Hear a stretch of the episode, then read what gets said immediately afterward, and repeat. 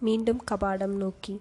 தொடர்ந்து ஒரு திங்கள் காலம் தென்பழந்தீவுகளில் சுற்றுப்பயணம் செய்து பல தீவுகளையும் பலவிதமான மனிதர்களையும் பலவிதமான பழக்க வழக்கங்களையும் பலவிதமான ஒழுகலாறுகளையும் அறிந்து முடித்த பின்னர் கபாடபுரம் நோக்கி பயணம் திரும்ப முடிவு செய்தார்கள் அவர்கள். சில இளங்களில் மகிழ்ச்சியாக வரவேற்றார்கள். சில தீவுகளில் சாதுரியமாக தங்களை யாரென்று இனங்காட்டிக் கொள்ளாமலேயே திருப்பி கரை சேர வேண்டியிருந்தது.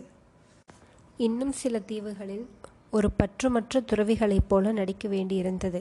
இப்படி பல துறையான அனுபவ செல்வங்களை பெற்ற முடித்த மனநிறைவோடு திரும்பிய போது இளைய பாண்டியனும் முடிநாகனும் கப்பல் ஊழியர்களும் கபாடபுரத்தை விரைந்து சென்று காணும் ஆர்வமும் மனவேகமும் பிரிவுணர்ச்சியும் உடையவர்களாக இருந்தார்கள்.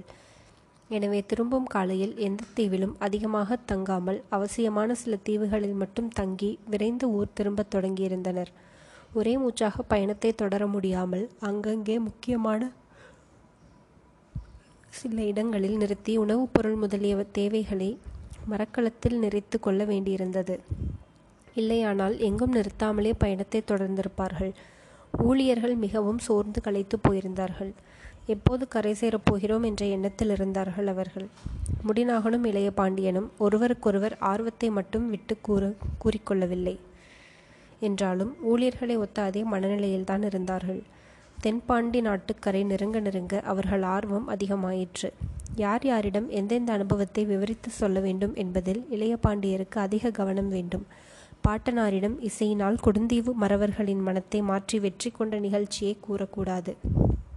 ஈனத்தீவன் களஞ்சி நீர்க்களத்தின் நுணுக்கங்களை அறிய மேற்கொண்ட ராஜதந்திர நிகழ்ச்சியை பெரிய பாண்டியவரிடம் கூறினால் நாம் அவர்களை இசையால் மயக்கியது கோழைத்தனம் என்று கருதுவார் அவர்.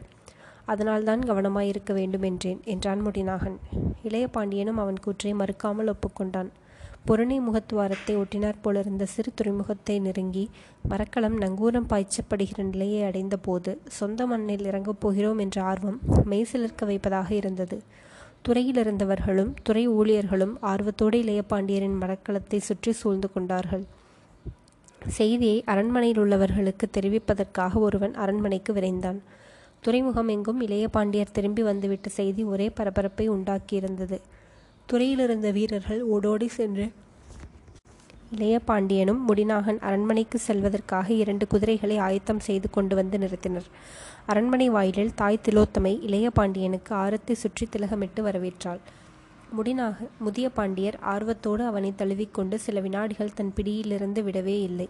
தந்தை அனாகுலனுக்கோ தாய் திலோத்தமைக்கோ மகனிடம் அளவலாவி பேச நேரமே அளிக்காமல் முதிய பாண்டியரே அவனை தம்மோடு அழைத்து கொண்டு போய்விட்டார். முடிநாகனும் உடன் சென்றிருந்தான். முதிய பாண்டியருடைய மந்திர கிருக்கத்தில் சிகண்டியாருக்கும் அவினயனாரும் கூட இருந்தனர். சிகண்டியாரை பார்த்தவுடனே அந்த கொடுந்தீவு அனுபவத்தை கூறுவதற்கு நாம் முந்தியது. ஆனால் பாட்டனாரும் உடனிருப்பதை எண்ணி அந்த உணர்வை அடக்கி கொண்டான் இளைய பாண்டியன். முதிய பாண்டியருடைய வினாக்களுக்கும் குறுக்கு வினாக்களுக்கும் தடுமாறாமல் மழுமறி கூறி அவருடைய மன திருப்தியை சம்பாதிப்பது மிகவும் சிரமமான காரியமாயிருந்தது. நல்ல வேளையாக முடிநாகனும் உடனிருந்து ஓரளவு உதவியாக இருந்தது. எந்த தீவிலாவது குறிப்பாக தென்பாண்டி நாட்டின் மேலும் கபாடபுரத்தின் மேலும் முருகிய பகை இருக்கிறதா? பகை என்பதையே வேறு விதமாக சொல்லலாம்.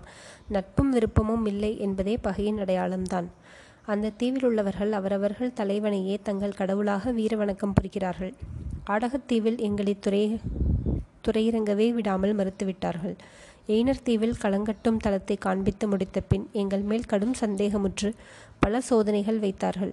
அவர்களை மீறி தப்பி மேலே செல்ல நாங்கள் அரும்பாடுபட வேண்டியிருந்தது. நமது கடற்படையை வலிமையுடையதாக்கி எப்போதாவது அந்த தென்பழந்தீவுகளை எல்லாம் கைப்பற்றி அடக்கி பாண்டி நாட்டினோடோடு சேர்க்க முயன்றால் வெற்றி கிடைக்குமா கிடைக்காதா? உன் கருத்து என்ன? என்று முடிய பாண்டியவர் கேட்டபோது அதற்கு இளைய பாண்டியன் மறுமொழி கூறத் தயங்கினான். ஆனால் முடிநாகன் உடனே முன்வந்து முதிய பாண்டியர் திட்டமிட்டு யோசனை கூறி செய்தால் நிச்சயம் வெற்றி கிடைக்கும் என்று உறுதியான குரலில் கூறினான். மேலும் சிறிது நேரம் பேசிக்கொண்டிருந்து விட்டு முதிய பாண்டியர் விடை கொடுத்தார். உடனே சிகண்டி ஆசிரியர் பால் சென்றான் சாரகுமாரன். சிகண்டி ஆசிரியரிடம் கொடுந்தீவில் தனக்கு ஏற்பட்ட இசை அனுபவத்தை அவன் கூறிய போது அவர் வியந்தார். இசையில் விந்தைகளில் இது ஒரு புதிய சாதனை என்று கூறி அங்கு நிகழ்ந்ததை பற்றி விவரமாக கூற செய்து மீண்டும் கேட்டார். கேட்டவர் தீவிரமான சிந்தனையில் ஆழ்ந்தார்.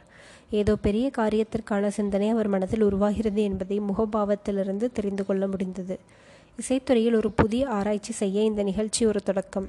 உன் வாழ்வில் இதனால் ஒரு பெரும் பயன் விளையப் போகிறது பார் என்று சிறிது நேரத்தில் வியந்து கூறினார் சிகண்டி ஆசிரியர் சாரகுமாரனும் அதை கேட்டு மெய்சலர்த்தது மந்திரம் என்ற அந்த அந்த கொடுந்தீவு மறவன் உன்னுடைய இசையை புகழ்ந்தது ஒரு நாளும் வீண் போகாது பார் என்று மேலும் சிகண்டி ஆசிரியர் உற்சாகமாக கூறியபோது இளைய பாண்டியனுக்கு மறுமொழி மறுபடி மெய்சிலிர்த்தது தன் வாழ்வில் இந்த நிகழ்ச்சி ஏதோ பெரிய மாறுதலை ஏற்படுத்தப் போகிறது என்பது போல் தனக்குத்தானே ஒரு உள்ளுணர்வு அவனுள் விகசித்து மலர்ந்தது.